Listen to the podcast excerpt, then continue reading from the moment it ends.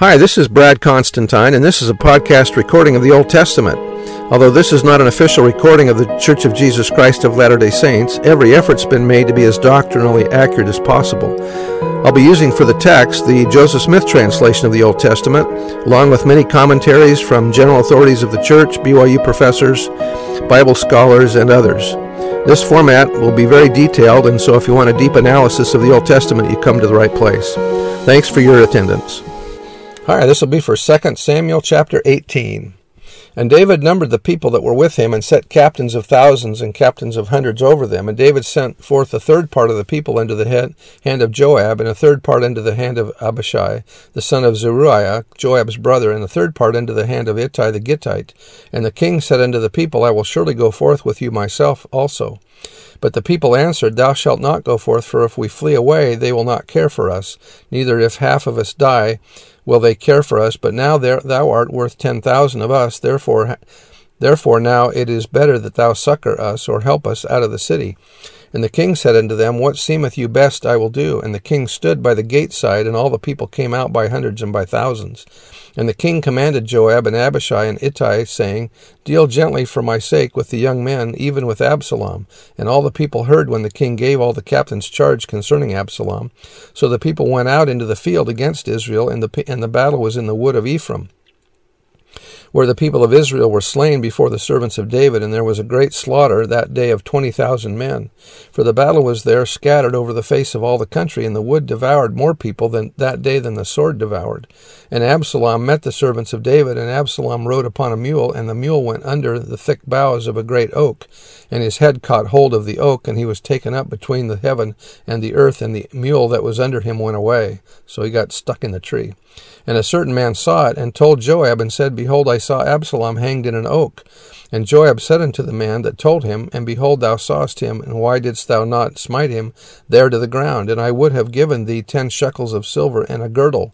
And the man said unto Joab, Though I should receive a thousand shekels of silver in mine hand, yet would I not put forth mine hand against the king's son, for in our hearing the king charged thee. And Abishai and Ittai, saying, Beware that none touch the young man Absalom. Otherwise I should have wrought falsehood against mine own life, for there is no matter hid from the king, and thou thyself wouldst have set thyself against me. Then said Joab, I may not tarry thus with thee.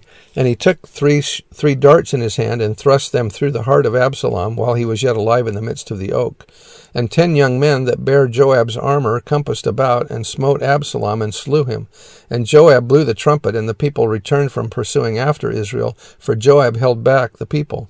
And they took Absalom, and cast him into a great pit in the wood, and laid a very great heap of stones upon him. And all Israel fled every one to his tent.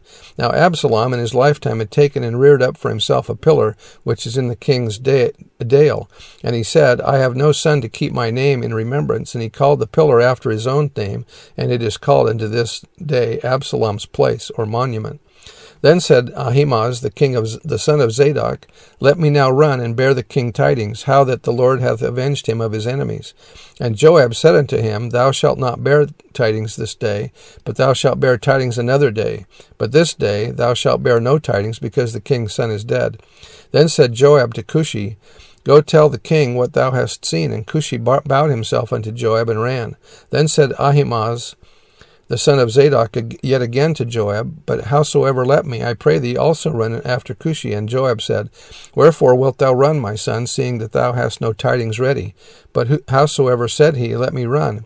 And he said unto him, Run. Then Ahimaaz ran by the way of the plain and overran Cushi. And David sat between the two gates, and the watchman went up to the roof over the gate unto the wall, and lifted up his eyes and looked, and behold, a man running alone. And the watchman cried and told the king, and the king said, If he be alone, there is tidings in this in his mouth. And he came apace and drew near. And the watchman saw another man running, and the watchman called unto the porter and said, Behold, another man running alone. And the king said, He also bringeth tidings. And the watchman said, Methinketh the running of the foremost is like the running of Ahimaaz, the son of Zadok. And the king said, He is a good man, and cometh with good tidings.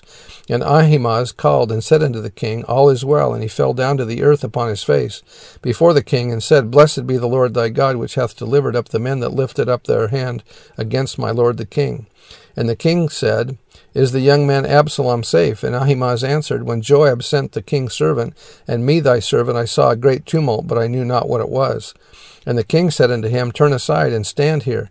And he turned aside and stood still. And behold, Cushi came, and Cushi said, Tidings, my lord the king, for the Lord hath avenged thee this day of all them that rose up against thee. And the king said unto Cushi, Is the young man Absalom safe? And Cushi answered, The enemies of my lord the king, and all that rise against thee to do thee hurt, be as that young man is. And the king was much moved, and went up to the chamber over the gate, and wept. And as he went, when thus he said, O my son Absalom, my son, my son Absalom, would God I had died for thee. O Absalom, my son, my son. And thus is the end of Absalom, the son of David. And that's the end of chapter 18. We'll see you next time. Bye.